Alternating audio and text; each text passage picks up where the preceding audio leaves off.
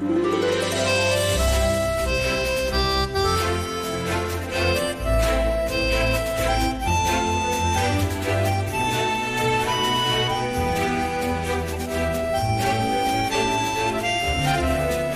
estos momentos comienza Más de Uno Región de Murcia. Toda la información y el entretenimiento hasta las 2 menos 10. Julián Vigara.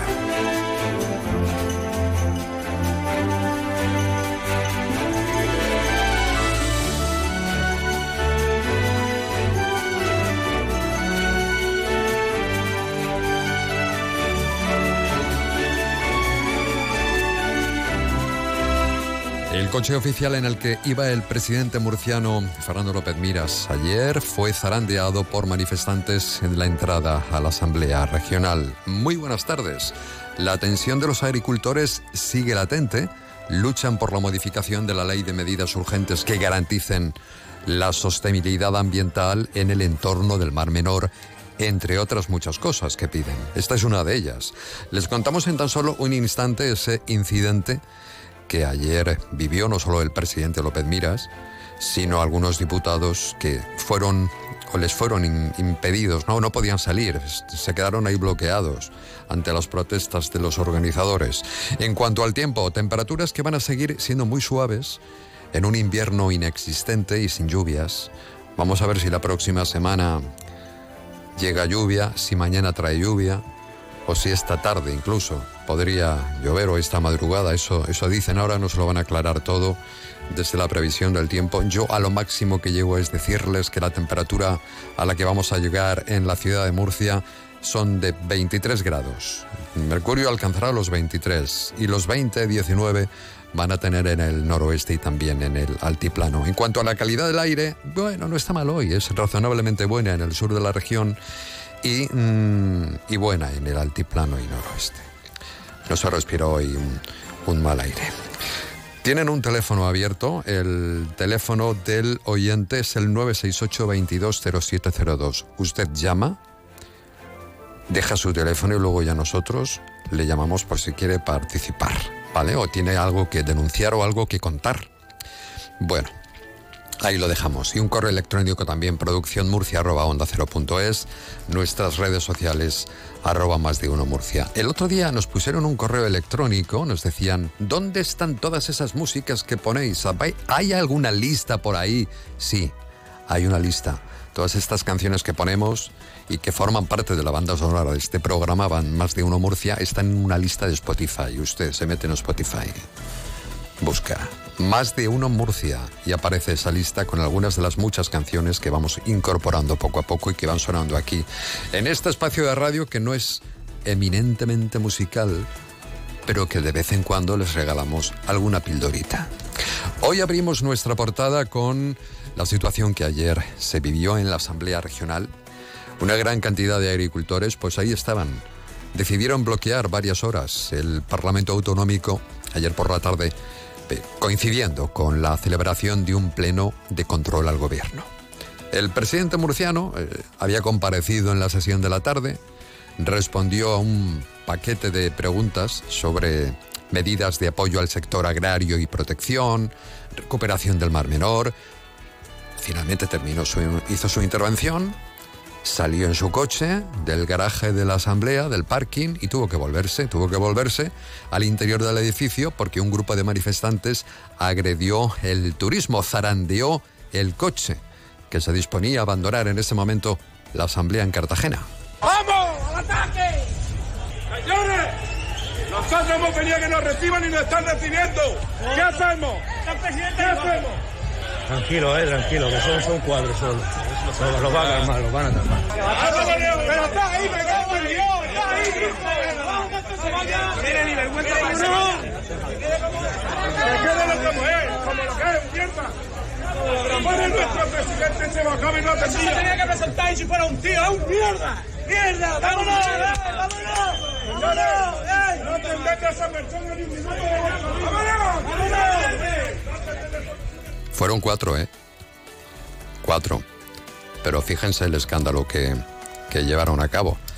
Eh, no creo que no son formas, ¿no? Insultar a alguien de esa manera, Lo lógico es hablar, como finalmente sucedió, mantuvieron un encuentro, eh, cuatro de personas que estaban y conformaban ese, esa protesta.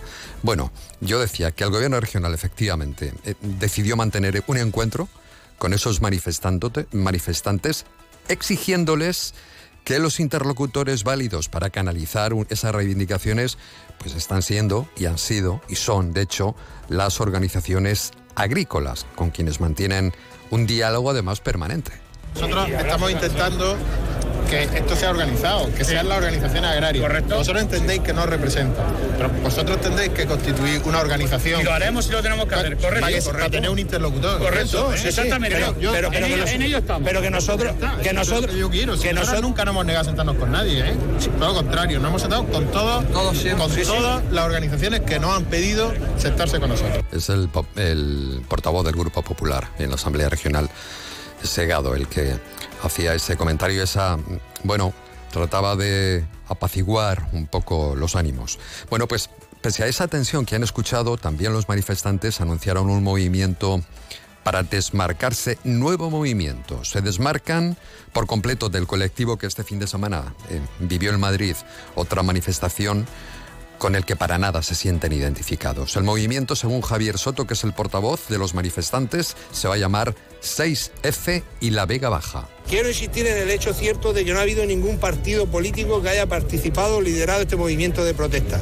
Lo que no quiere decir que cada uno de sus miembros no tenga una inscripción política u otra o un bagaje anterior, pero en ningún caso se puede identificar este movimiento con la idea de uno u otro de sus miembros o portavoces. Eso se lo guarda cada uno en su bolsillo. Pero que quede muy claro, ni nunca nos han representado ni nos representan los de la movida de este fin de semana en Madrid. Ni quien dice las barbaridades como que pocos han matado a la ETA o lo de las banderas no oficiales. Bueno, este orden de cosas finalmente en todo este escenario, eh, con todos estos actores, este nuevo movimiento em, o esa protesta han conseguido lo que ellos querían, que era hablar con el presidente murciano, y han cerrado una agenda, una reunión con la consejera Rovira, la consejera de Agricultura. Y sobre todo este asunto, el portavoz del Grupo Parlamentario Popular ha aparecido esta mañana, Joaquín Segado, y ha exigido eh, la dimisión de la delegada del Gobierno. ¿Por qué motivos? Pues porque asegura que cómo es posible que permitiera ayer la delegada del Gobierno que se acercara a la Asamblea o se acercara la Asamblea sin poner medios necesarios para evitar ese bloqueo que sufrió. Podemos entender que haya grupos de agricultores y de ganaderos que eh, quieran manifestarse, que quieran mostrar su malestar ante la situación que están viviendo. Entendemos y compartimos esa posición, pero desde luego las formas deben ser las que nuestra ley y nuestro marco legal marcan y nuestra constitución bendice. La delegada del gobierno no le queda otra salida. Tiene que dimitir después de la nefasta gestión que permitió que ayer se acercara a la sede de la soberanía popular de todos los ciudadanos de la región de Murcia.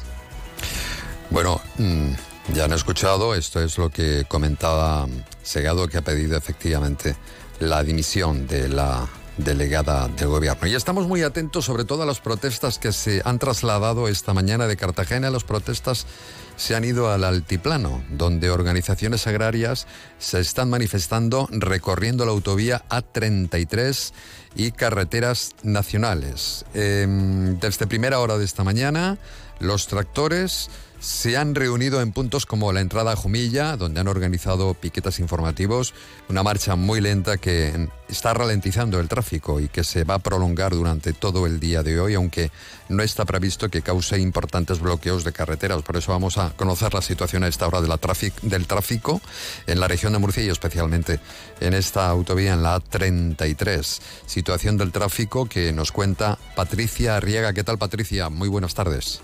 ¿Qué tal? Muy buenas tardes. Pues a esta hora pendientes de las movilizaciones agrícolas que cortan de forma intermitente en Murcia dos tramos de la A33 en la zona de Yecla y Casas del Puerto en sentido blanca, en sentido a la A30. En el resto de vías de momento situación tranquila, pero ya saben que estas incidencias están sujetas a la evolución de las manifestaciones, así que lo mejor antes de coger el coche, infórmese de la situación en el momento.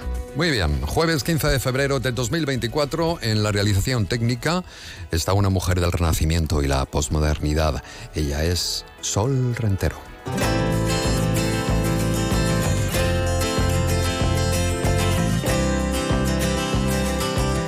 Enseguida va a estar con nosotros nuestra compañero, nuestro compañero eh, Ángel Alonso para hablar un poco de la actualidad y otros temas aparte de estas movilizaciones que están teniendo lugar, lo que ayer sucedió, etcétera, etcétera. Están pasando otras cosas.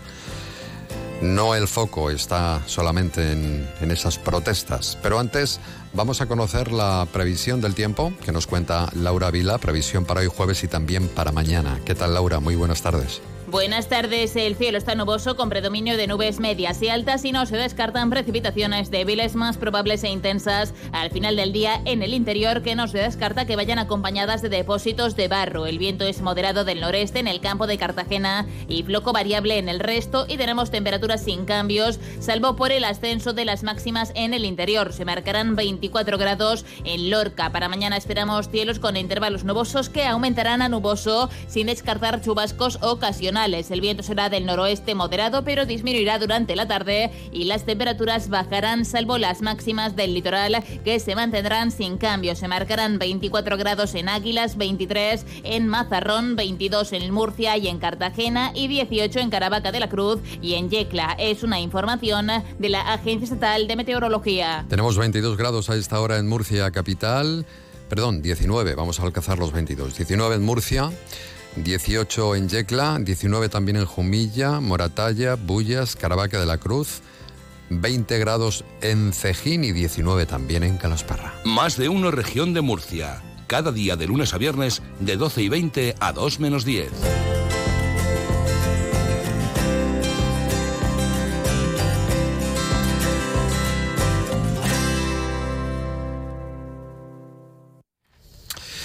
Pues vamos a escuchar una, una canción. Tenía por aquí yo mi guion y no, no tengo el guion de los... Sí, creo que es una, una, canción que se llama de una banda llamada The Bagels, que dedican a la radio. La canción se editó en el año 1979 y fue un hit parade, bueno, pues en esa época increíble. Y efectivamente, esta canción habla del vídeo que mató a la estrella de la radio. ¿A quién no le va a gustar? Lying awake intently tuning in on you. If I was young, it didn't stop you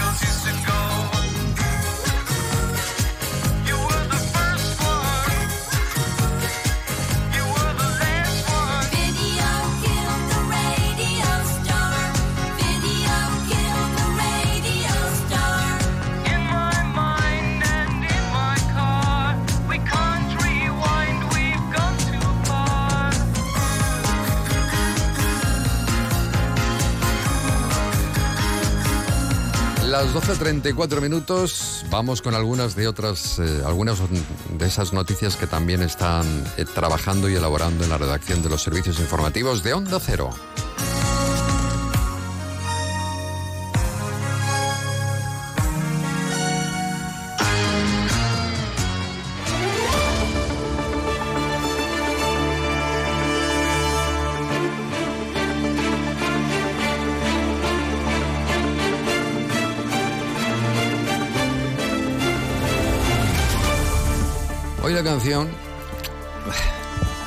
Fuerza.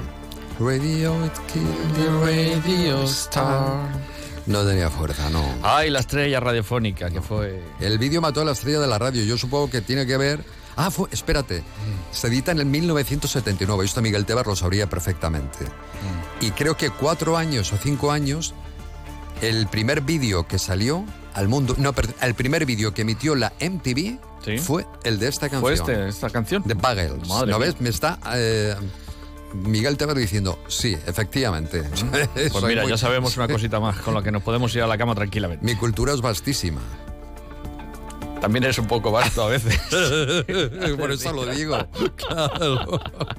Vale, ¿qué, qué noticias nos vas a contar? Bueno, pues estamos pendientes. Eh, nos han eh, dicho que, que Fernando López Miras, el presidente autonómico, va a comparecer en- con nuestros compañeros de la Sexta, eh, pues, pues ahora mismo, a ver qué dice el presidente autonómico después de lo ocurrido ayer por la tarde-noche en, en la, Asamblea, a las puertas de la Asamblea Regional y luego la reunión que tuvo con los, con los agricultores, a ver cuál es la, lo, lo- lo que nos cuenta el, el presidente autonómico. También estamos pendientes del Consejo de Gobierno. Ahora mismo el portavoz eh, regional está compareciendo para dar explicaciones de los acuerdos, los principales acuerdos de ese Consejo de Gobierno y me imagino que le preguntarán también al portavoz por temas de actualidad. Eh, también estamos pendientes de las movilizaciones de los agricultores en la comarca del Altiplano, tanto en Yecla y en Jumilla. Esta mañana ha habido cortes en la A33, en la autovía que atraviesa el Altiplano y conecta Murcia con Valencia por el interior.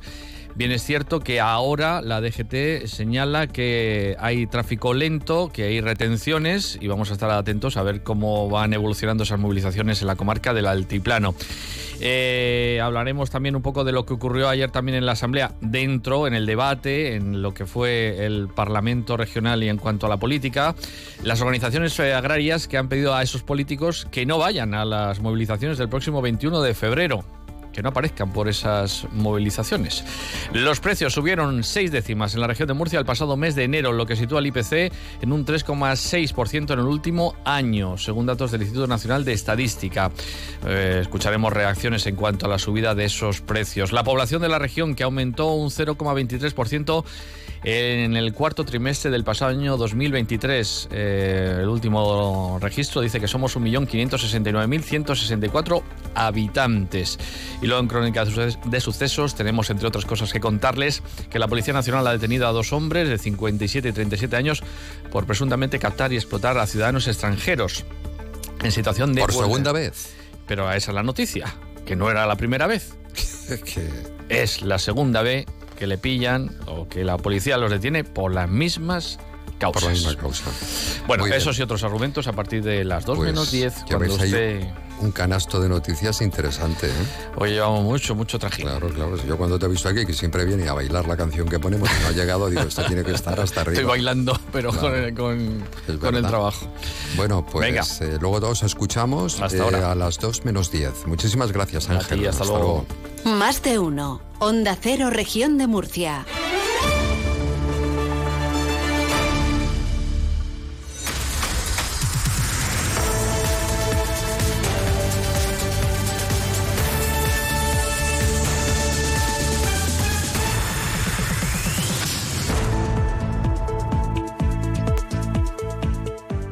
Estamos en Onda Cero a través de nuestras emisoras. Hemos invitado al consejero de Fomento e Infraestructuras de la región de Murcia, José Manuel Pancorbo, porque ayer eh, comparecía en, en un pleno en la Asamblea Regional, regional perdón, para hablar de las necesidades y de, las, de los debes ¿no? que tenemos en este caso, o tiene la Administración Regional, tienen los murcianos con la Administración, con el Gobierno de España. Y cuáles son también, vamos a hablar ahora de algunas de las necesidades en que están trabajando desde la Consejería, después de haber comparecido, como decíamos, en ese pleno. Eh, consejero de Fomento e Infraestructuras, José Manuel Pancorbo, bienvenido a Onda Cero. Muy buenas tardes. Buenas tardes, muchas gracias. Bueno, como vivió ayer en el momento de la Asamblea, los medios no hablamos de otra cosa, del zarandeo que vivió el presidente López Miras eh, por unos eh, agricultores que estaban protestando por unos derechos eh, a todas luces justos, ¿no? Para este, para este colectivo. No sé si le pilló allí. No, bueno, nosotros estábamos, eh, acabamos de salir y bueno, yo no me quedé allí encerrado como sí le pasó a la gran mayoría de los diputados y miembros del Consejo de Gobierno. Es decir, que no es cierto que no me gustó ver cómo zarandearon el coche de- del presidente, pero también hay que decir que los agricultores tienen toda la razón en la manifestación, eh, las manifestaciones que están llevando a cabo. Eh, el partido en el que yo milito, que es Vox, eh, ha votado en contra del Pacto Verde Europeo, en contra de las políticas de la Agenda 2030 y entendemos que España tiene que ser soberana desde el punto de vista alimentario y permitir que los agricultores puedan trabajar en igualdad de condiciones con los países de los que importamos alimentos. ¿no? Eh, cada día hay menos agricultores, el sector primario cada vez tiene menos peso en la, en la región eh, y, y en España y bueno, eh, llegará, ya hemos visto lo que pasó con la pandemia, cuando China paró, eh, no teníamos, aquí no hay industria prácticamente y no teníamos materia prima. Si deslocalizamos la producción de alimentos y volvemos a tener una circunstancia similar, puede ser que ahora no sea que nos falte eh, ordenadores o iPads, puede ser que nos falte lo más importante que es la comida. Por tanto, apoyamos completamente las manifestaciones de los agricultores. Em, ¿Cuáles son en este momento los grandes retos a los que se enfrenta su consejería en esta legislatura? Bueno, eh, tenemos el- uno de los principales retos es eh, lanzar la ZAL de Murcia, ¿no? El corredor mediterráneo eh, pretende que parte de la mercancía que transportamos a Europa por carretera se transporte por ferrocarril y es una actuación que gracias al mecanismo Conectar Europa nos va a ayudar a cofinanciar esta actuación. Eh, por supuesto también la ZAL de Cartagena, ya puse ayer de manifiesto en la Asamblea que es el gobierno central el que tiene bloqueado el estudio informativo de la conexión ferroviaria de la ZAL. Y claro, hasta que no tengamos ese, ese estudio informativo publicado, salga la declaración de impacto ambiental y se redacten los correspondientes proyectos, no podemos, por un lado, acudir a Europa a buscar financiación y por otro, eh, las personas que pueden estar o las empresas que pueden estar interesadas en instalarse allí no van a ver que eso es una realidad, ¿no? Porque eh, todas estas cosas llevan mucho tiempo y, no puede uno lanzar una infraestructura de este tipo sin tener la certeza de que va a haber empresas que van a querer implantarse allí. Más reto, modernizar el transporte público, eh, de autobús, el transporte interurbano, estamos trabajando en ello y, y queremos que a partir de este año pues se empiece a notar los cambios con las nuevas concesiones y con los sistemas de transporte inteligente que se van a implementar. La región de Murcia, la verdad es que tiene un importante problema. Lo tiene, es un asunto ya que viene de atrás en cuanto a materia de ferrocarril, en donde ese AVE que iba a ser la panacea se ha convertido en una decepción, yo creo, para todos los murcianos. Trenes lentos, caros, escasos. ¿De qué manera están trabajando desde su consejería para solucionar y mejorar esta situación? Porque solo unos cuantos pueden acceder a poder viajar en el AVE. Y luego, también es que, claro, nos quitaron la línea central, esa línea Murcia, en Albacete, la antigua línea, y prácticamente que tardamos lo mismo en AVE que por la antigua línea. Entonces, claro, ¿dónde están las mejoras? ¿De qué ha servido? Bueno, los ciudadanos tienen que saber eh, que este soterramiento que vamos, que estamos acometiendo en Murcia nos va a costar 600 millones de euros, de los cuales 150 pagamos desde la administración regional y 50 eh, paga el ayuntamiento. Cuando salga la obra del soterramiento en Cartagena, pues todavía no están terminados los proyectos, pues, ni siquiera están empezados. Es otra reclamación que le hago al ministerio. Eh, pues también tendremos que copagarlo evidentemente esta inversión no se corresponde con los servicios que tenemos. Yo siempre lo digo, eh, estábamos mejor con el Albia que nos conectaba vía Albacete. Los horarios son muy malos, los precios, como bien dice, son muy caros. No se pone la mayor parte de la población no se lo puede permitir. Estamos trabajando, eh, intentando que vengan más ofertas. Ayer anuncié en la asamblea que me reuniré en las próximas semanas con Irio para que, bueno, para ofrecerle la posibilidad de que vengan a operar desde aquí. Entendemos que le va a parecer interesante porque en cuanto se le ofreció a Wigo, que empezará a operar en primavera, pues lo vieron también como una opción muy interesante y nuestro objetivo es que haya mayor oferta. Pensemos que el, el primer tren que nos conecta con Madrid, directo, que son dos horas y tres cuartos, sale a las seis y media de la mañana. Que no pasa nada, si hay que madrugar, se madruga, pero si alguien tiene una reunión a las 12 de la mañana en Madrid y te deja el tren a las nueve y media, pues tiene ahí dos horas y media perdidas pues que menos que haya un tren con una frecuencia adecuada, pues que digo yo que salga a las 8, 8 y media, bueno, pues en esto vamos a trabajar, en que la gente de la región, los ciudadanos tengan, tengan esa posibilidad. Eh, pero no solo es ferrocarril, ¿no? Eh, ya hay una infraestructura que para mí es clave para la región, como es el Gorguel, que ya no se habla de ello. El lunes estuve en la Autoridad Portuaria de Cartagena, y con cierta desesperación eh, el vicepresidente y, el director de, del puerto me transmitían que llevan 15 años de papeleos, de trámites ambientales, de documentos, de tal, y que, y que no remiten. Ahora tiene que llegar a la, a la Comisión Europea, que están los documentos en Madrid bloqueados, que no los envían. Sin embargo, vemos con bastante tristeza cómo llega el ministro Puente y rápidamente envía 660 millones de euros para ampliar el puerto de Valencia. Para Valencia sí y para Murcia no. Entonces nosotros insistimos en que esta tiene que ser una infraestructura clave. El futuro de la región está en el Corguel y, y seguiremos reclamándolo. Y bueno, si no es con el gobierno de Pedro Sánchez, pues esperemos que pronto cambie y haya alguien que sí crea en la región de Murcia. Y en este caso, ¿qué otros proyectos están esperando en los cajones del gobierno de España y que son efectivamente de vital importancia ¿no? para el crecimiento de nuestra región? Eh, ayer en la asamblea le comentaba al líder de la oposición que, por ejemplo, el arco noroeste, ¿no? Él presume mucho el arco noroeste, se licitó, ahora es que conozco bastante bien, he trabajado en ella, se adjudicó, perdón, eh, a finales de, de 2019 con un plazo de ejecución de 32 meses. Bueno, pues si no me fallan las cuentas, ya vamos por 54 y no sé si vamos a ser capaces de que termine en 2025. Pues esa es la triste realidad de la región, que se licitan obras, presumen de que se licitan, pero no se terminan y los plazos se eternizan. Va a otras regiones, a otras comunidades autónomas y las los plazos más o menos se cumplen. Aquí no. Necesitamos el arco norte, en Murcia. Por supuesto, esa segunda circunvalación, el nudo de Espinardo. Es un caos, miles de ciudadanos pasan por ahí, es imprescindible. Terceros carriles, se han licitado, el año pasado se licitaron los terceros carriles, pero justo hasta el límite con la provincia de Alicante. Cuando llegan aquí a Murcia parece que, que tienen miedo de seguir. Terminar la autovía del Reguerón, solo tenemos hecho la mitad, hay que terminarla.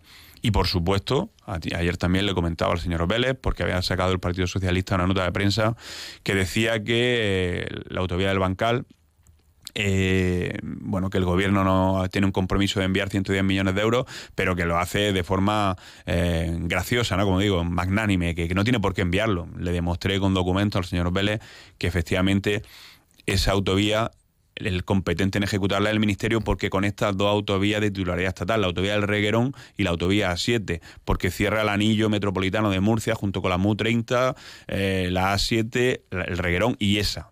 ¿Por qué se decidió que la ejecutara la comunidad autónoma? Pues porque el Ministerio de Fomento, por su forma de construir, el Ministerio de Transporte, eh, ejecuta menos enlaces y cualquiera que conozca el entorno sabe que hay muchas poblaciones y, reclamaban enlaces para conectarse a la autovía. Se pensó que lo más práctico era que lo hiciera la comunidad autónoma y de ahí el convenio. Es decir, no es que el gobierno nos regale el dinero, es que el gobierno delega en la comunidad autónoma la ejecución de esa autovía. Y por cierto, aprovecho para reclamar una vez más que nos envíe los más de 90 millones de euros que nos debe enviar para, para ejecutar esa infraestructura. Es mucho.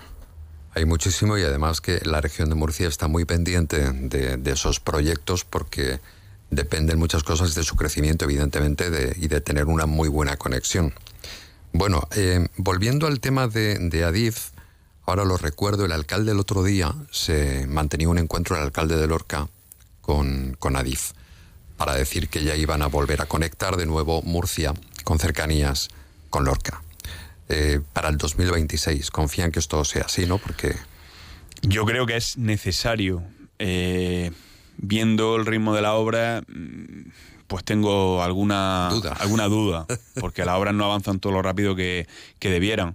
Ojalá, ¿no? Al final es cuestión, si, la realidad es que es cuestión de dinero. Si se llevamos pone, dos años sin estar conectados por, por el tren. y dos años más que nos dicen, ¿no? Y, dos y- años y- más que y- nos y yo tengo mis dudas, pero que en la obra es todo es cuestión de dinero. Si se pone dinero sobre la mesa, las empresas saben hacer su trabajo y empiezan a funcionar. Si no se alimenta con, económicamente la obra, pues las obras van más lentas. Ojalá llegue, porque es fundamental, es fundamental conectar, pero no con las cercanías que teníamos. Con las cercanías, no vamos, yo ya no pido ni de primera división, de segunda, porque los que tenemos son de octava. La línea Alicante-Murcia pierde día a día viajero, porque el tren mm, un día sale, dos días no, y la gente pues ya necesita un, medio de transporte fiable y, y las cercanías que tenemos en la región no lo son y esperemos que Adif cumpla. No quiero tampoco criticar, pero es- también lo sabes que tenemos también son un poco viejos, ¿no? Lo sabes que nos han puesto. Claro, han traído, por lo de siempre, lo, lo- nos han traído los aves que, que- que no quiere nadie. Claro, Seguro que los de Barcelona son los más nuevos. Vamos, voy más cómodo en autobús que en el AVE, ¿eh? Se lo aseguro. Bueno, en Murcia se habla también de tranvía, de su financiación, algo que está, eh, que está dando sus primeros pasos ¿no? para poder ampliar esta línea que tenemos actualmente y que funciona. No sé si contempla en este caso la Consejería de Fomento presupuesto para este proyecto, un proyecto que es muy incipiente, y su llegada hasta el barrio del Carmen e incluso el Palmar. Nosotros entendemos que esa infraestructura por la que me estás preguntando son competencia del Ayuntamiento de Murcia. ¿no? La, la Consejería de Fomento tiene que tener vocación de llevar el tranvía más allá del municipio de Murcia y bueno, estamos, estamos planteando, estamos viendo si somos capaces de liberar alguna partida presupuestaria para iniciar los trabajos lo antes posible. No, no te puedo dar más datos, pero sí que es nuestra intención eh, trabajar en esa línea porque creemos que, que es el futuro. ¿no? Hemos visto lo que ha pasado con el plan de movilidad, el caos que ha generado eh, y bueno, eh, no se puede prohibir el acceso a la ciudad y no dar un transporte alternativo. Entonces creemos que, que es lo necesario. Lo comenté ayer también en mi intervención. Cuando llegué a la consejería, pues vi con, con tristeza eh, que no se había planificado nada en materia de movilidad. No teníamos nada presentado. Los fondos Next han pasado delante de nosotros sin poder pedir nada. Sin embargo, otras ciudades como Granada, Almería, Sevilla, eh, no, perdón, Almería no, Granada, Sevilla, Málaga, eh, Zaragoza y Palma de Mallorca sí que van a financiar con fondos NES las ampliaciones de los metros o, o tranvías. ¿Por qué? Porque tenían los proyectos preparados. Aquí no se ha preparado nada. Bueno, pues mi compromiso es intentar, a prepara- eh, intentar empezar a preparar la documentación y pedir fondos en Europa, porque si- sin la colaboración de Europa no vamos a poder acometer la infraestructura. Y ya para casi concluir, ¿cuáles son algunos de esos proyectos en los que están trabajando en este momento para que en breve sean una realidad desde Fomento? Lo más importante que tenemos sobre la mesa, más allá de la conservación ordinaria de carreteras, lo de- las 10 licitaciones que sacaremos a lo largo de este año para eh, los tramos de contracción de accidentes, ¿no? los puntos negros, evitar eh, pues accidentes donde sabemos que suceden, ¿no? ya que no podemos hacer grandes infraestructuras, por lo menos evitar eh, que la gente muera en la carretera. Y también eh, con las concesiones de puertos. ¿no? Ya tenemos publicada el, la el estudio económico financiero de los nietos y de Puerto Menor y esperamos que salgan la- las licitaciones de las concesiones este año. Nuestra idea es que los puertos eh, sean una zona para, para crear riqueza, eh, que no sean un lugar cerrado exclusivo de los usuarios, sino que, bueno, pues como pasa en la comunidad autónoma de, de Valencia. Los puertos de, de Alicante o, de la provincia de Valencia son la envidia y queremos que la región de Murcia se ubique también en esa, en esa posición y, y podamos hacerle la competencia a nuestros vecinos. Pues eh, ha sido un honor tenerle aquí en nuestro espacio de radio, en Más de Uno Murcia, al consejero de Fomento e Infraestructuras de la región de Murcia, el señor Pancorbo. Eh, nos alegra mucho que haya visitado nuestro estudio y le esperamos pronto por aquí. Que vaya bien. Muchísimas gracias. Un abrazo. Otro.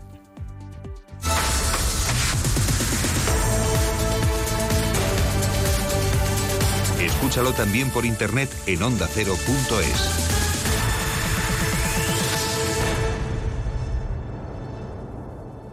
Este viernes 16 de febrero os invito a presenciar en directo el programa Más de Uno Murcia desde el obrador de Maite en Atalayas, un programa dedicado a la Semana del Amor, donde daremos a conocer el nombre del ganador o ganadora del itinerario de enamorados que te hemos preparado.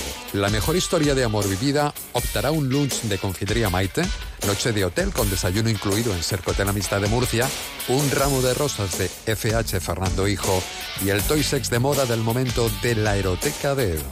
Este viernes os esperamos desde el Obrador de Maite, como siempre, a partir de las 12 y 20 minutos. Justo casarme y a los cinco años eh, le detectan un cáncer y se me muere. Y me quedé y me quedé con mis dos hijos. Conocí a mi actual pareja. Esta pareja mm, me ha dado la vida a mí y a mi entorno de mi casa.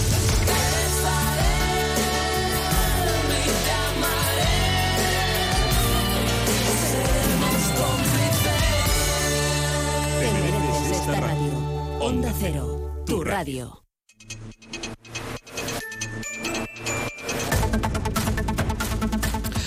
Más asuntos en Onda Cero. La Consejería de Educación va a ofrecer el próximo curso más de 7.500 plazas en régimen de gratuidad para el primer ciclo de educación infantil de 0 a 3 años.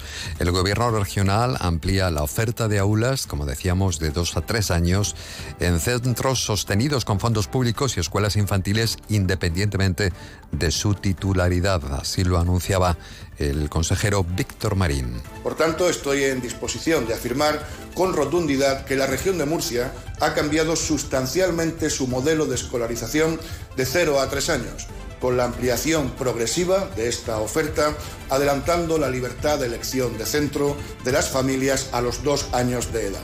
Alcanzar las 7.500 plazas en dos cursos escolares representa un salto cualitativo impresionante en la oferta educativa de la región para niños de dos años. Huermur ha presentado una nueva denuncia ante el Ministerio de Cultura poniendo en conocimiento de la Dirección General de Patrimonio Cultural y Bellas Artes las catas realizadas por el Ayuntamiento de Murcia a escasos metros del monumento Vic del Paseo del Malecón tras el anuncio del consistorio de realizar un aparcamiento subterráneo en la zona comprendida entre el paseo y el río Segura, algo que para Sergio Pacheco, presidente de Huermur, eh, tacha de irresponsable y un atentado contra el entorno del monumento. Desde Huermur hemos presentado una nueva denuncia, un nuevo escrito ante el Ministerio de Cultura tras conocer las catas que estaba realizando hoy el Ayuntamiento de Murcia a escasos metros del monumento Vic del Paseo del Malecón y en el mismo sentido también le hemos comunicado al Ministerio las intenciones del Ayuntamiento de construir un aparcamiento subterráneo en la zona comprendida entre el Paseo del Malecón y el río Segura, algo que desde Huermur tachamos de irresponsable y de un auténtico atentado contra el entorno del monumento. Desde Huermur recordamos que el Ministerio de Cultura abrió diligencia en 2021 tras la denuncia presentada por no haber publicado la Consejería de Cultura en el Boletín Oficial el entorno de protección BIT del Paseo del Malecón que está incoado desde 2019 y metido en un cajón. El entorno, el Paseo del Malecón tiene que tener un entorno y ese entorno tiene que estar publicado en el boletín. Esperamos que el Ministerio de Cultura tome cartas en el asunto, inste a la Consejería que publique ese entorno e inste al Ayuntamiento a que desista de esa idea majadera de construir un aparcamiento junto al Paseo del Malecón. El mercado de Verónica se rehabilitará únicamente con fondos municipales y con ayudas europeas, ha aclarado la portavoz del Grupo Municipal Popular en Murcia, Mercedes Bernabé, después de haber denunciado Vox eh, la situación. La edil también ha aclarado que en ningún caso la empresa Mercasa, como ha denunciado Vox, se va a encargar de la gestión del mercado de Verónicas, como anunció Luis Gestoso en este espacio de radio. El mercado de Verónicas se rehabilitará únicamente con fondos municipales y con ayudas europeas. Nunca se ha hablado de la entrada de dinero privado, por más que se empeñe el señor Gestoso en lanzar mensajes falsos. Y es que los bulos de Gestoso le impiden diferenciar entre empresas públicas y privadas, lanzando falsedades y confundiendo a los comerciantes y a los medios de comunicación. Aunque Vox está empeñado en confundir y tras dejar claro que Mercasa no va a participar en el mercado de Verónicas, tenemos que remarcar que esta sociedad, Mercasa, es una sociedad pública cuyos accionistas son la SEBI y el Ministerio de Agricultura a través del Fondo Español de Garantía Agraria. Más de uno. Onda Cero, Región de Murcia.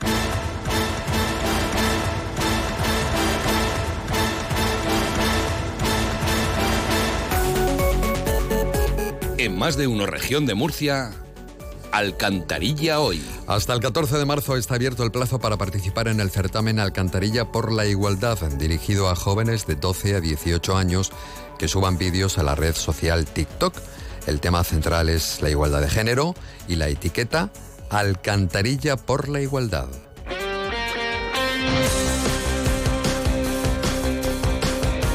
Y ahora el deporte con Victorio de Aro, que está muy enfadado porque ayer el... ¿Qué equipo perdía? Está muy enfadado. El Pozo Estoy muy Murcia. enfadado porque el Pozo perdía. Contra Jimmy Cartagena. Eso. En un nuevo derby. Bueno. Que se llevaron el gato al agua a los meloneros, pero uf, con la de cosas que tenemos, no da tiempo a enfadarse. Eh, poquitas horas, a las 6 de la tarde, arranca la Copa Endesa. Con el UCAM Murcia que se enfrenta al Real Madrid. Eh, hay ganas, hay expectativas. Impresiona cómo llega Lucas Murcia, la situación que tiene Todorovic, que terminó el último partido con 26 puntos, siendo el mejor jugador. Y la sensación es que los de Sito Alonso lo tienen a tiro, tienen a mano. Es verdad que tienen seguramente al, enfrente al mejor equipo de Europa, el Real Madrid, por la situación, el palmarés que tiene, el conjunto de Chus Mateo, pero ya les vencieron en el mes de enero, hace 30 días. Bueno, vamos a ver qué ocurre, porque es que además tenemos un montón de cosas. Vamos a hacer la previa, como Dios mande, igual que ya estuvimos ayer medio programita. Hablaremos del Real Murcia y de cómo prepara la jornada del domingo, que se espera una gran entrada para recibir al Intercity. Pero es que tenemos a Alberto Monteagudo como nuevo entrenador de Lucas Murcia, segunda federación. Ojo, porque hablaremos de la maratón de Tokio en 2025, que ya hay unos murcianos que están locos, perdidos, chalaos. Ay, con Nacho yo, ¿y qué Tomás al que ver? frente, que se están preparando el viajecito. Sí, sí, lo dijo aquí hace unos días, que estuvo efectivamente. Eh, y Me se dijo, acaba, ¿te vienes? Digo, sí, claro. rápido, que se Ay, acaba perdón. de presentar la ciudad del tenis. que se va a llamar Carlos Alcaraz, evidentemente que sí, 10.000 metros cuadrados. ¿Dónde se va a hacer? En el Palmar, otro complejo deportivo municipal y hablaremos un poco de motos, porque tenemos a la vista un 24 espectacular con Pedro Acosta y con Fermín Aldeguer en Moto 2, así que madre mía, lo que te rondaremos, nena. Todo esto a las 2 de la tarde, de 2 a 2 y media, en la app, en la web y en el 97.7 de Onda Cero. Ahora llega el boletín de la 1 de la tarde y usted lo pase bien. ¿Alguna Adiós. cosa más? Pues estaba aquí echando cuentas, creo que somos cinco voces en media hora, no está mal. Ay, muy bien, muy bien. Ya Adiós, pájaro. luego. Chao. Hasta luego.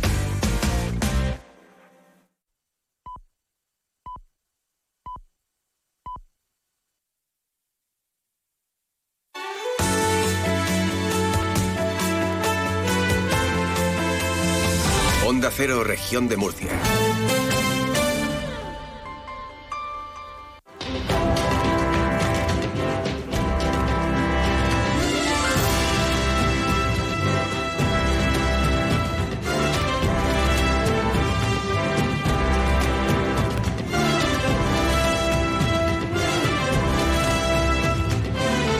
Más de uno. Julián Vigara. Onda Cero, región de Murcia. Hoy es jueves, toca los Tereskov. Van a estar con nosotros los chicos, los Tereskova. Van a estar a, eso de la una y cuarto. ¿Por qué? Pues porque traen invitado, traen a uno de los premiados en los premios Alfonso X, en este, caso, en este caso a la banda Crudo Pimento. Uno de los grandes grupos de esta tierra, grandes creadores, grandes pensadores y sobre todo gente que mm, se trata de desmarcar de lo establecido. Y eso está muy bien, porque desde mi punto de vista tienes que ser muy valiente para llevar eh, algo así ¿no? al, al panorama musical. Bueno, enseguida también tenemos que hablar con Benito Olmo, que ha publicado en la editorial N de Novela una novela maravillosa. Maravillosa, que se llama esta novela Tinta y Fuego. Más de uno. Onda Cero, región de Murcia.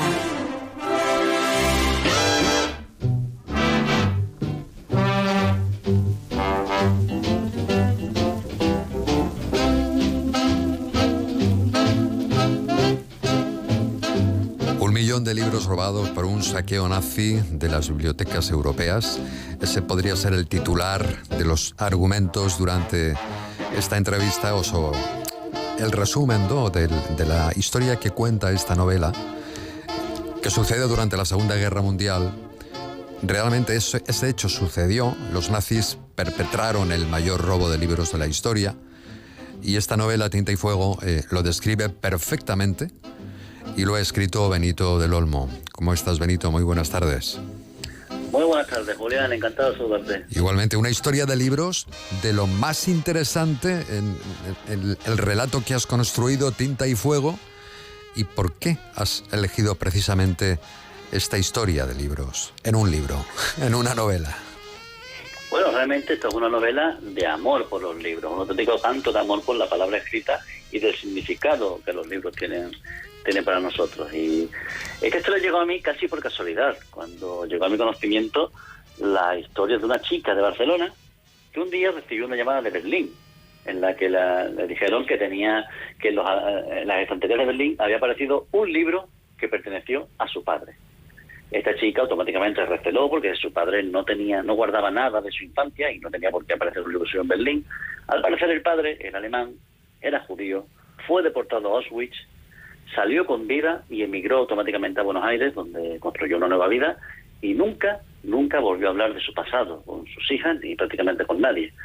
Entonces, cuando esta chica recibió el libro, de alguna forma conectó con una parte de su pasado que creía que creía olvidada.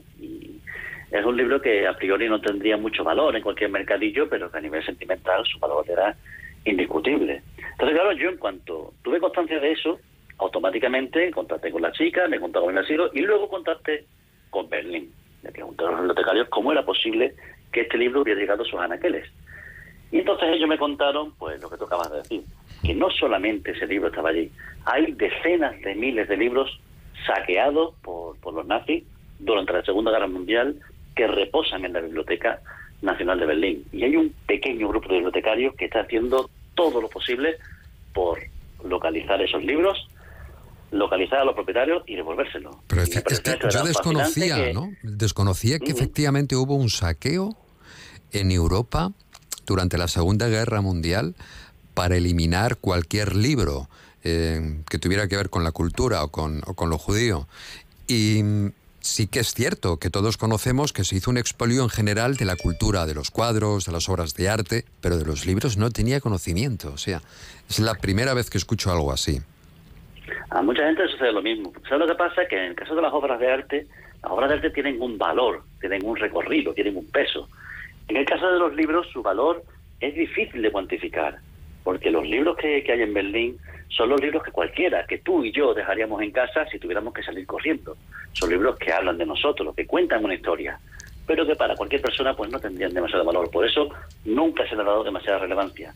Y por eso yo también he escrito Tinte Fuego, para tratar de narrar el trabajo de esos bibliotecarios, cómo funcionan, cómo, cómo localizan a esos, a esos propietarios, cómo reconstruyen la historia de estos libros perdidos.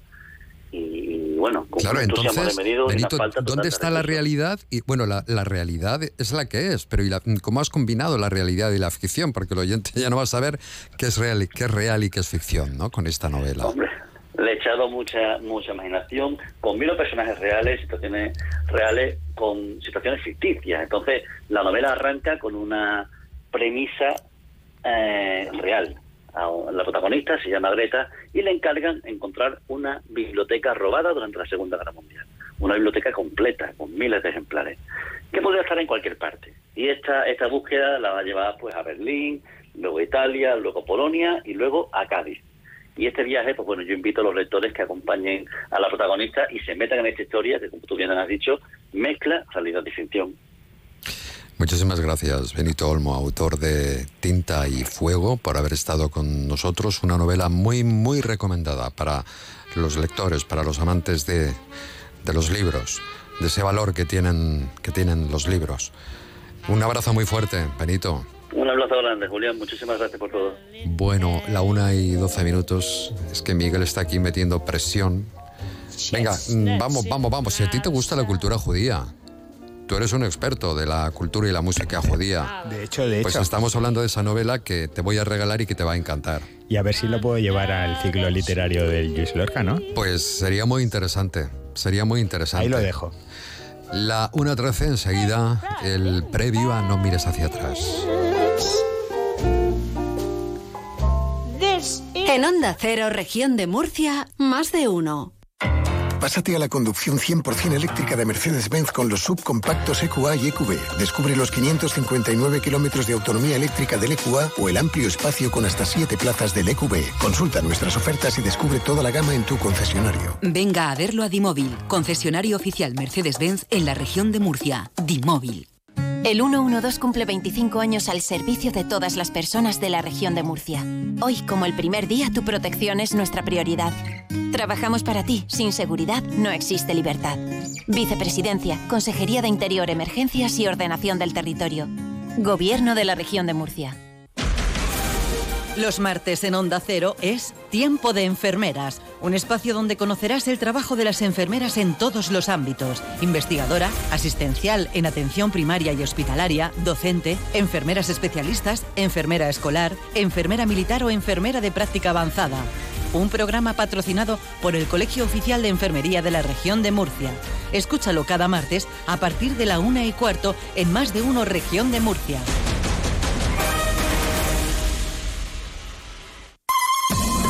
¿Sientes la llamada de la naturaleza? Claro, es Mundo Mar. Si te apasionan los animales y amas el medio natural, no te lo pienses más y hazte ya con el pase de temporada de Mundo Mar. Entra en mundomar.es y consigue el tuyo, el de tu familia, porque la diversión está en Mundo Mar. Naturalmente. HLA La Vega. El hospital privado más moderno y con mayor capacidad de la región de Murcia. Con 142 habitaciones, 6 de ellas suites. Área de diagnóstico por imagen renovada, quirófanos de última generación, hospital de día, sala de endoscopias. Y los mejores profesionales para el tratamiento de todo tipo de enfermedades y patologías. Hospital HLA La Vega. Sumamos salud. En Onda Cero, región de Murcia, más de uno.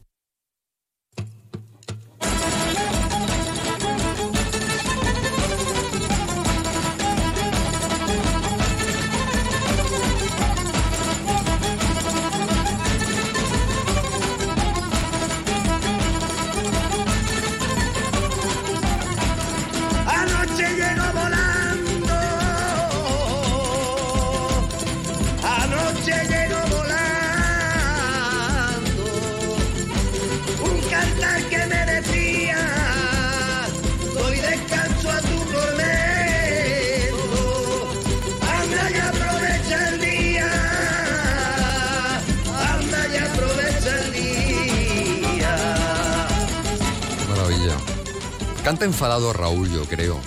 Canta aquí, aquí canta enfadado. ¿No, Miguel? De crudo pimento. Raúl es que tiene motivos para estar enfadado. Tampoco creo. Bueno, han sido galardonados con el premio Alfonso X el Sabio eh, de la Cultura que entrega el Ayuntamiento de Mula y que van a recoger, eh, como tantos otros, eh, galardonados también en el Auditorio Víctor Villegas. Crudo pimento, es, yo lo decía antes, es un concepto diferente a lo establecido. Han publicado el Carmen 13.7 o 13 y 7, no, ahora nos lo van a aclarar ellos. Raúl Frutos e Inma Gómez o Inma Gómez y Raúl Frutos. Muy buenas tardes y enhorabuena.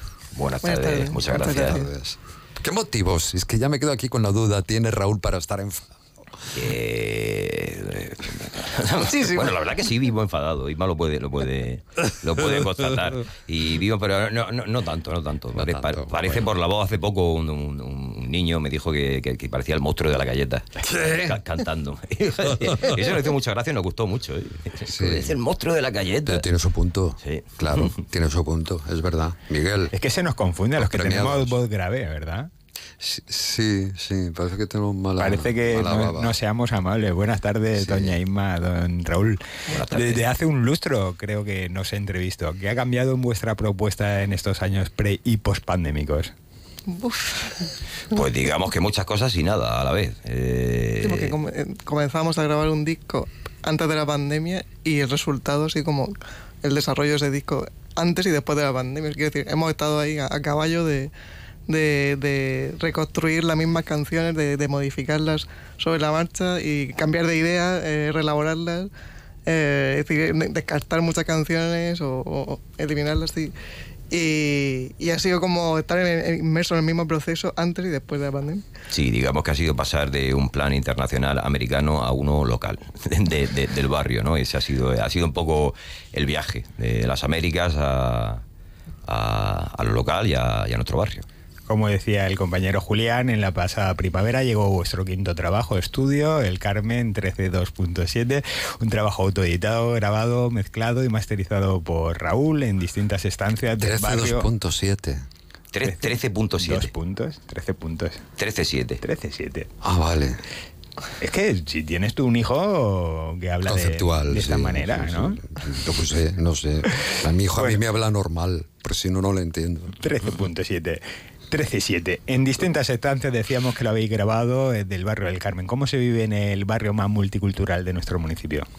Bueno, pues nosotros podemos hablar en nuestro caso, eh, pues, eh, obviamente se vive bien, ¿no? Y se vive una vida tranquila, relajada y... Hay mucha vida, hay mucha distinta, vida. nos encanta esa multiculturalidad, ¿no? Esa- Efectivamente. Tiene cara carmelitana. Sí. Realmente somos carmelitanos adoptados, eh, porque yo soy de, de la carretera de Patiño y bueno, muy cerca. Y ella de Vista Alegre. Y ella de Vista Alegre, entonces, pero somos carmelitanos, carmelitanos adoptados desde hace pues ya prácticamente 14 años, ¿no? Oye, ¿y os molestan que os digan los inclasificables? Porque como ponemos la etiqueta a todo y a vosotros es imposible. Entonces, ¿os molesta o no? No, para nada, eso es un honor. eh, Qué bien, ¿no? eh, Que no, te, no estar encasillado, ¿no? Una etiqueta. Sí. A colación de lo que dice Julián, me enorgullece saber que en vuestro Bandcamp destacáis la cita de mi colega de maestro Rafa Cervera, a quien precisamente yo os recomendé. Él decía, Crudo Pimento no hace música de este mundo, disfrutemos de ello mientras podamos. ¿Qué tal se siente uno como extraterrestre? Eh, bueno, es una cita muy bonita, pero yo siempre que la, que la, que la leo, que la veo citada, nos encanta, pero disfrutar de ello mientras que podamos parece que nos vamos a morir inminentemente. Entonces ya sé a mí algo que, me, que también, bueno, me... me- A mí me parece muy grandilocuente como que nos pone ahí como eh, por las nubes. y, eh, sé, Sí, no, Una o sea, bruma. eh, sí, sí, es bonito, ¿eh? y la verdad que cuando, cuando, cuando vimos la cita, la, la leímos y la conocimos, no, no- Nos emocionamos, ¿no? Ante nuestra inminente muerte, casi parece. Nada más que Rafa Cervera, que es un erudito. eh, Sí, es un honor. Decíamos que el quinto es el, este, el, 13 el Carmen 13-7, además de los respectivos cuatro discos de Descartes, es el primero de vuestros álbumes oficiales que no está soportado por un formato físico. ¿Cómo habéis percibido el cambio en vuestro público de esto? Pues nos siguen preguntando, ¿pero cuándo salen en físico? Sí, y no, como, bueno, no lo sabes. Eso es una. Nos lo están reclamando desde, desde hace ya. Desde que salió el disco, ¿no? La gente lo quiere tener en físico. y Pero bueno, por, por, diversas, por diversos motivos y circunstancias no ha sido posible hacer una edición física. Quizá lo sea en un futuro y esperemos que se pueda llevar a cabo. Pues eh, le estaba diciendo aquí por eh, offline, pero no muy offline, a nuestro técnico Sol Rentero que pinchara, por ejemplo, como teníamos dos preparadas más, una de ellas que fuese la colaboración con Kiko Veneno. Eh, sé que ya está, sé que ya estáis pensando en algo próximo. ¿Algún avance? ¿Alguna otra interesante colaboración como la del maestro?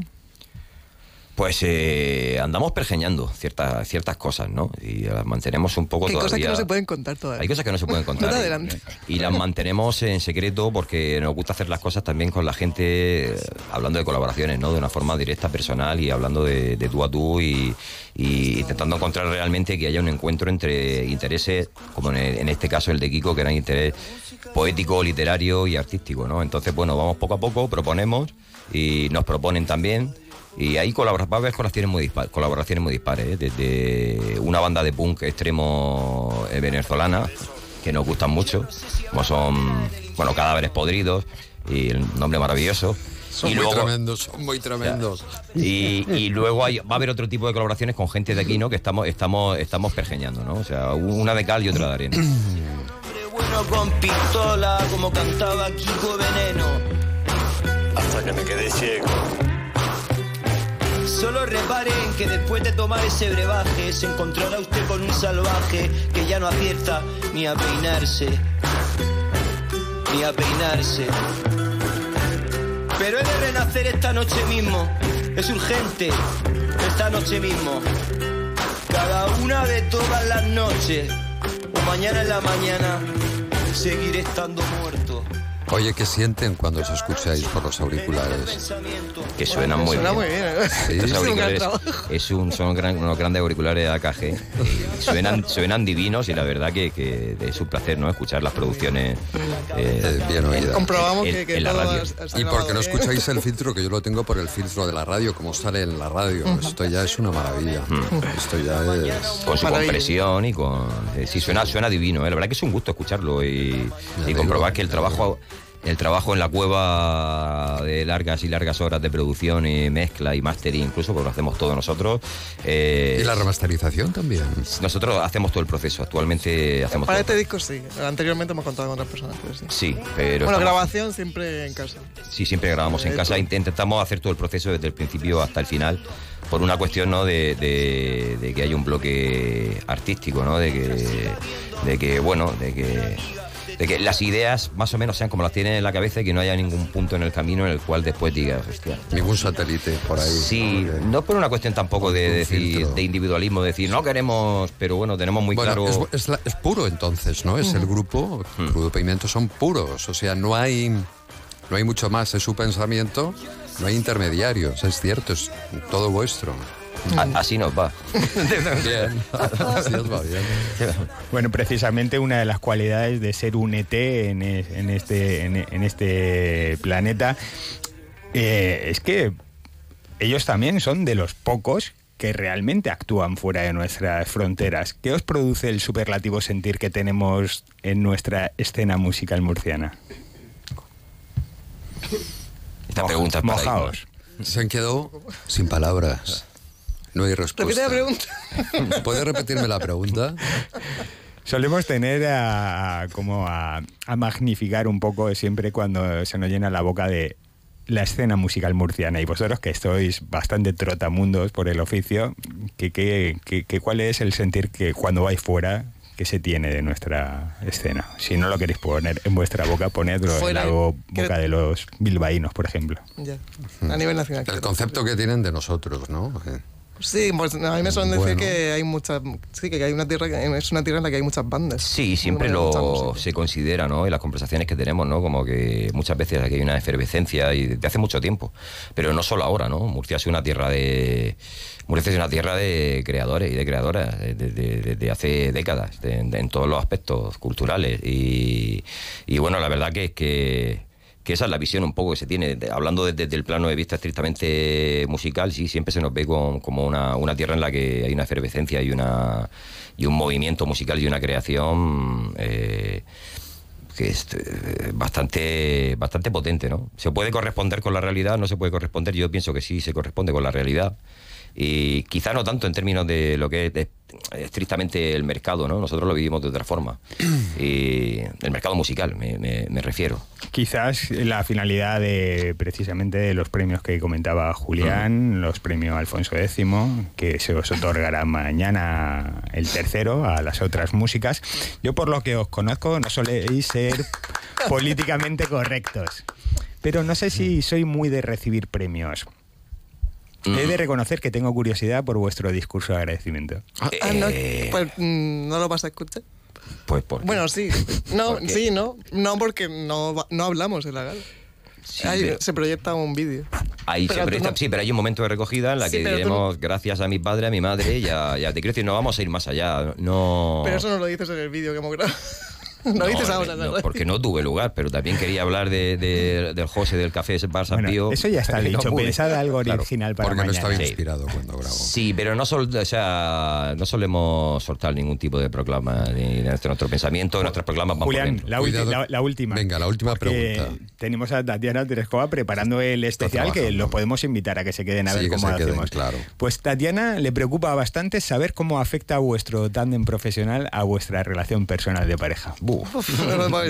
Imagínate. Muchísimas peleas. Por momentos es un sueño, por momentos es una pesadilla. Y te lo, te lo podemos resumir así. Sí, ¿eh? De- ¿Y quién es el más sensato? Hombre, está claro que era más. Ella. Idma, Ella, claro. eh, eh, si no fuera por ella. Ya.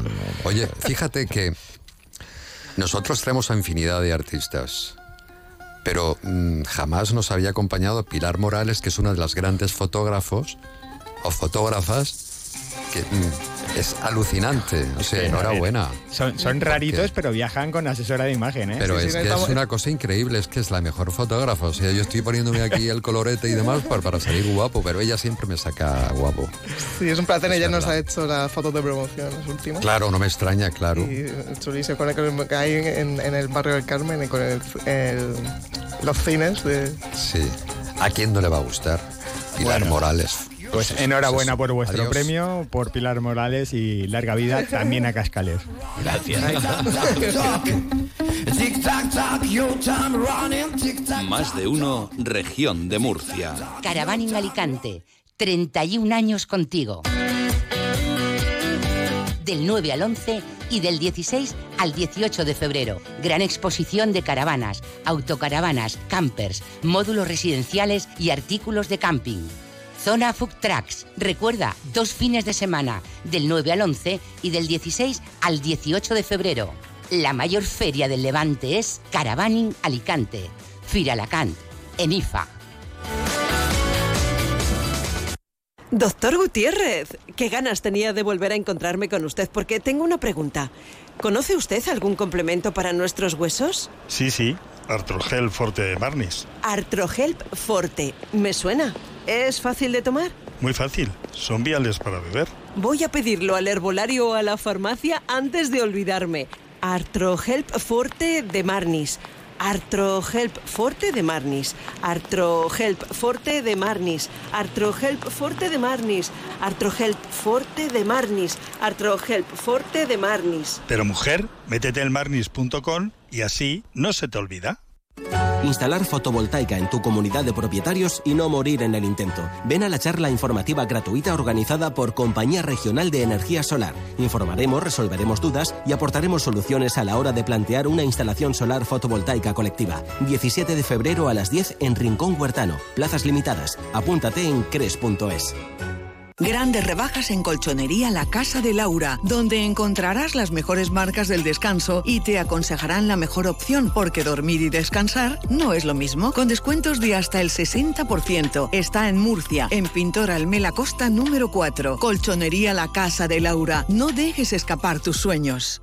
Gran Circo Alaska te presenta el musical con más éxito de España. Aladín en Murcia, en el recinto ferial La Fica. Música, magia, diversión y un fantástico espectáculo para toda la familia. Funciones todos los días del 15 al 25 de febrero. Compra ya tu entrada en grancircoalaska.es y disfruta de un espectáculo inigualable de Aladín. No más mecánica cuántica.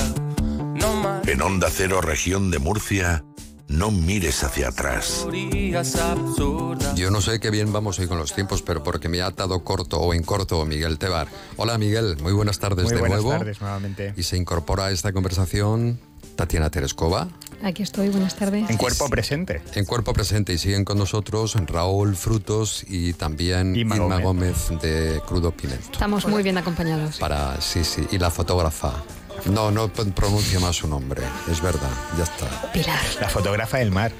La fotógrafa del mar. Ella como nadie sabe eh, hacer fotografías al mar, es verdad. La cultura china iba a decir Tatiana. También, también, también, que le gusta a ella una cultura china. Bueno, pues van- vamos a empezar que luego se nos va el santo al cielo, se nos van los tiempos y terminamos discutiendo. Y no es cuestión.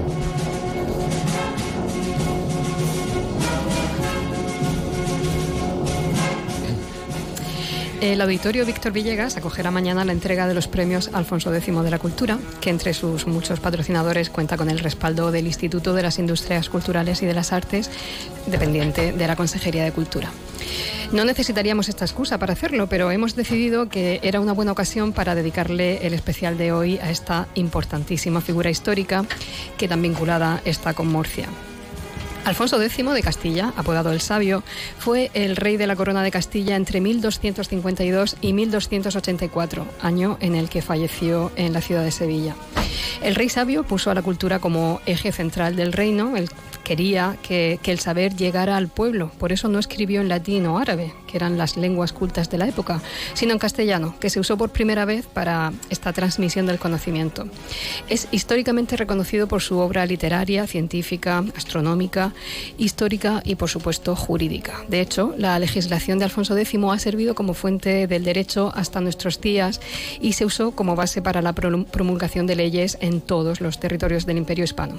A día de hoy, los tribunales superiores de Texas y California aplican leyes de, de la Nueva España que tienen su origen en las partidas de Alfonso X. En el mismísimo Capitolio hay un busto suyo, un medallón que, como una de esas 23 personas que han inspirado sus propias leyes. Escuchamos la marcha Alfonso X, Corazón de Murcia, por la banda de música Nuestra Señora del Pasico de Torre Pacheco, compuesta por Antonio Roca. Es para mí un honor y un placer muy especial hablar de una personalidad tan atractiva como es Alfonso X. La ciudad en la que nace, Toledo, el lugar en el que nace, las relaciones que tuvo con, con la ciudad. Se habla también, lógicamente, del origen familiar. Él es hijo de Fernando III y Beatriz de Suabia. Alfonso X, conocido como el Sabio, un rey, para muchos, adelantado a su tiempo, un apasionado de la cultura, un reformador y una figura de influencia universal. No mires hacia atrás. Desde bien pequeño se le inculcó un gran interés por las ciencias, las bellas artes y la música. La gran conquista que hace entonces el futuro Alfonso X es la ciudad de Murcia. Entre 1243 y 1245 conquista las ciudades de Mula, Lorca y Cartagena. Hoy en Españoles por el Tiempo hemos viajado hasta el siglo XIII para conocer a uno de nuestros monarcas más célebres, Alfonso X el Sabio. Hola, Alfonso. ¡Yeah! ¿Qué pasa, pájara? ¿Cómo vas a llamar? Alfonso X el Sabio. ¿Así me llamáis en el futuro? Sí. me cago en la mar. Igual, igual que ahora. Con los expertos Tatiana Terescova y Miguel Tebar.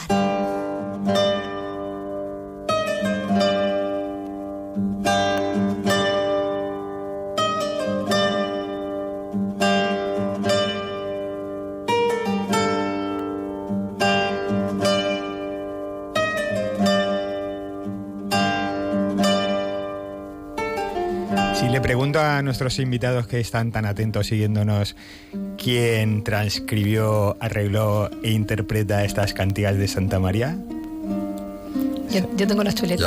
Ah, hay una pista. Sería uno de nuestros músicos más célebres. También nivel- relacionado con el auditorio, Víctor. Villegas. Hay una sala muy importante que lleva su nombre. Respondemos. Sí, sí, claro. Señor Yepe. Narciso Yepes. El lorquino Narciso Yepes, compuesta obviamente por don Alfonso X el Sabio, abría la canción, el disco de estudio Romance d'Amour, ese romance de amor. Ayer fue San Valentín, felicidades papá, felicidades a todos los enamorados. Bueno, cuando se presentaron en 2022 los premios que han inspirado a mi compañera a realizar este especial, ya existían otros premios con similar patrocinio. Eso sí, ha sido recientemente que han decidido ponerle también nombre ilustre y lo han llamado Narciso Yepes. O oh, solamente, ¿no? Premios Yepes, me parece. Bueno, para mí, en conclusión, es que cuando se entregan unos premios, eh, no hay que fijarse en, el premio en sí, sino que hay que fijarse en las personas, en el jurado, en el jurado que da esos premios. Y ahí lo dejo. Presente.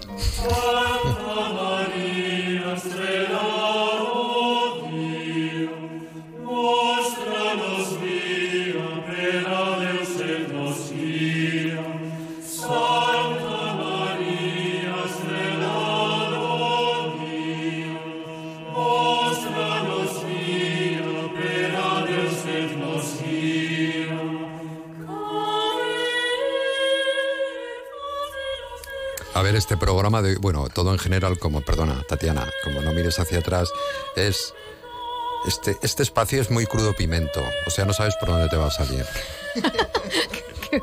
por eso nos honra su presencia. Está muy bien traído, claro. Bueno, las cánticas de Santa María son un conjunto de 427 composiciones en honor a la Virgen María. Ya sabéis que esto de la adoración mariana es una cosa típicamente española. Están escritas en galaico-portugués, que es una lengua que él conoció muy bien, aunque se estima que, Alfonso X solo fue el autor directo de entre 10 y, 30 de ellas. Esta es la número 100, Santa María eh, Estela do Día. Eh, aquí la escuchamos, en una, está dirigida por, por Jordi Sabal y yo la conozco muy bien porque mi profe de latín nos obligó a cantarla. Bueno, te debo de agradecer aquí en Onda que al principio plantearas este programa y digo, que Claro, ¿y qué pongo yo? ¿Qué, Estaba yo delante, digo, pero de qué, pero, yo, pero qué invento es esto? Eso siento yo siempre que te toca a ti elegir. ¿Qué dice este ahora de dicotomía? O sea, tiene mucho cariño. Pues efectivamente, es que la, la, playlist previa que me, ha, que me ha resultado han sido pues más de 150 álbumes de todas las cantigas. Sí, sí, he recopilado las 427 y es que tengo ya una bibliografía de más de mil discos dedicados a Alfonso X. Entonces estarían los Beatles, Mozart, Beethoven y Alfonso X. Yo creo que entre los los grandes inspiradores de la música. Ah, se eu pudesse te dizer, amor, te amo, venero, te quero, seja pro que for. Por você eu faço até o que eu nunca fiz. Só pra ganhar seu sorriso que me faz uma mulher feliz. Ah, eu já pensei em lhe proporcionar de semana inteirinho, mas que seja dois. Em Cabo Frio ou Jeribá, em algum caminho à beira-mar. Só eu e você, o sol e o mar. Y bueno, yo sigo pues con lo mío, en plan romántico. Si el medio y fin de todo ha de ser el amor, no es de extrañar que la verdadera sabiduría esté orientada a conseguirlo. Sabiduría es como se llama este tema interpretado por la brasileña Wanda Sá, aquí prácticamente desconocida, allí condecorada como caballera de la Orden al Mérito Cultural hace unos años. Y vamos a contextualizarlo un poco, ya tiene la, señora pues unos cuantos añitos, nació en el 44, estudió ballet, pero a los 11 años ya comenzó a tocar guitarra de manera autodidacta, se iba a los conciertos de, de bossa nova, de música popular brasileña, o sea, de música tradicional al final y se aprendía, memorizaba los acordes viéndoles tocar solamente en los mástiles de la guitarra. De hecho, fue alumna de Roberto Menescal, el compositor, uno de los dos, junto con Abel Silva, de este tema. Y, a los 18 años ya entró como profesora del instrumento en la escuela que Menescal tenía nada más y nada menos que con Carlos Lira. Se casó en el 69 con Edu Lobo. Hace mucho tiempo en la península ibérica, judíos y cristianos no lograban llevarse bien hasta que llegó a través de los musulmanes aquel divertido juego llamado ajedrez.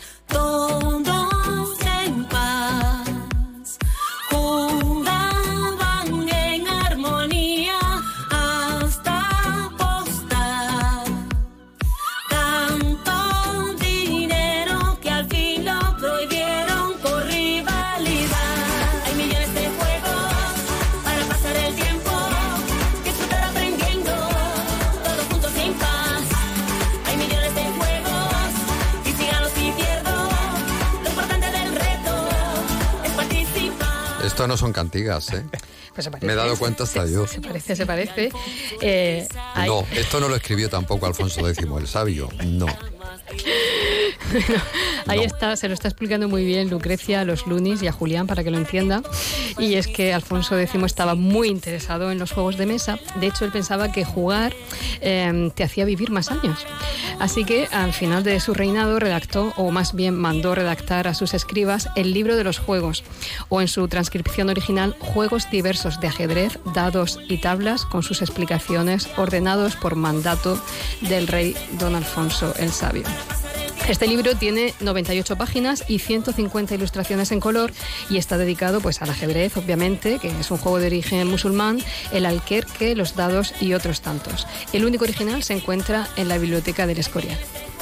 ¿Por qué te la das de sabio si yo conozco tu moña? Conmigo ya tú quedaste, yo sé que me tienes roña. La roña que tú me tienes a mí no me mortifica. El plante que tú te das lo venden en la botica. Déjate de tanto alarde y vive la realidad. Que por mucho que tú trates, el mundo no cambiarás.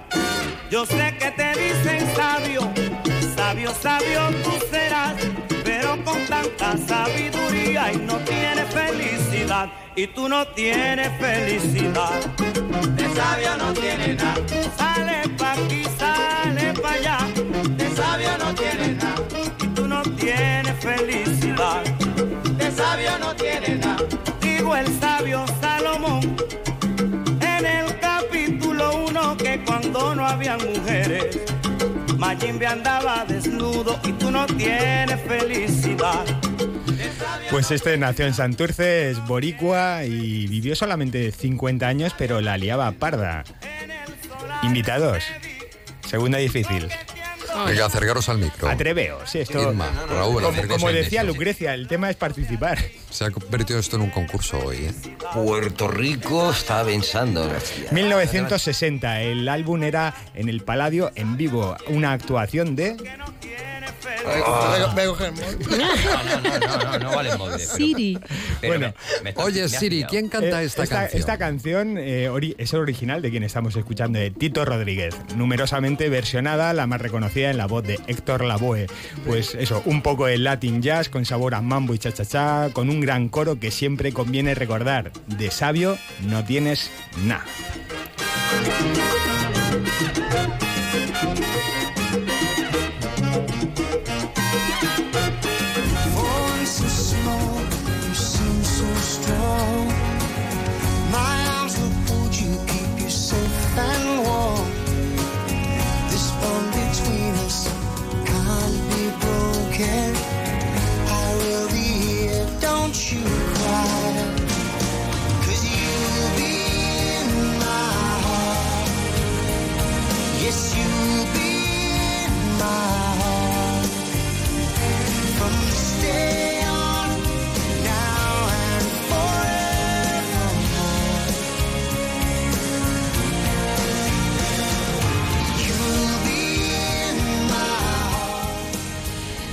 Bueno, la relación de Alfonso X con Murcia es profunda y muy extensa, probablemente también porque en 1264 tuvo que, hacer frente aquí a una, a una importante revuelta mudéjar y tuvo que atenderla a él porque su padre en ese momento se encontraba enfermo. Él ya tenía 19 años y por lo tanto era mayor de edad.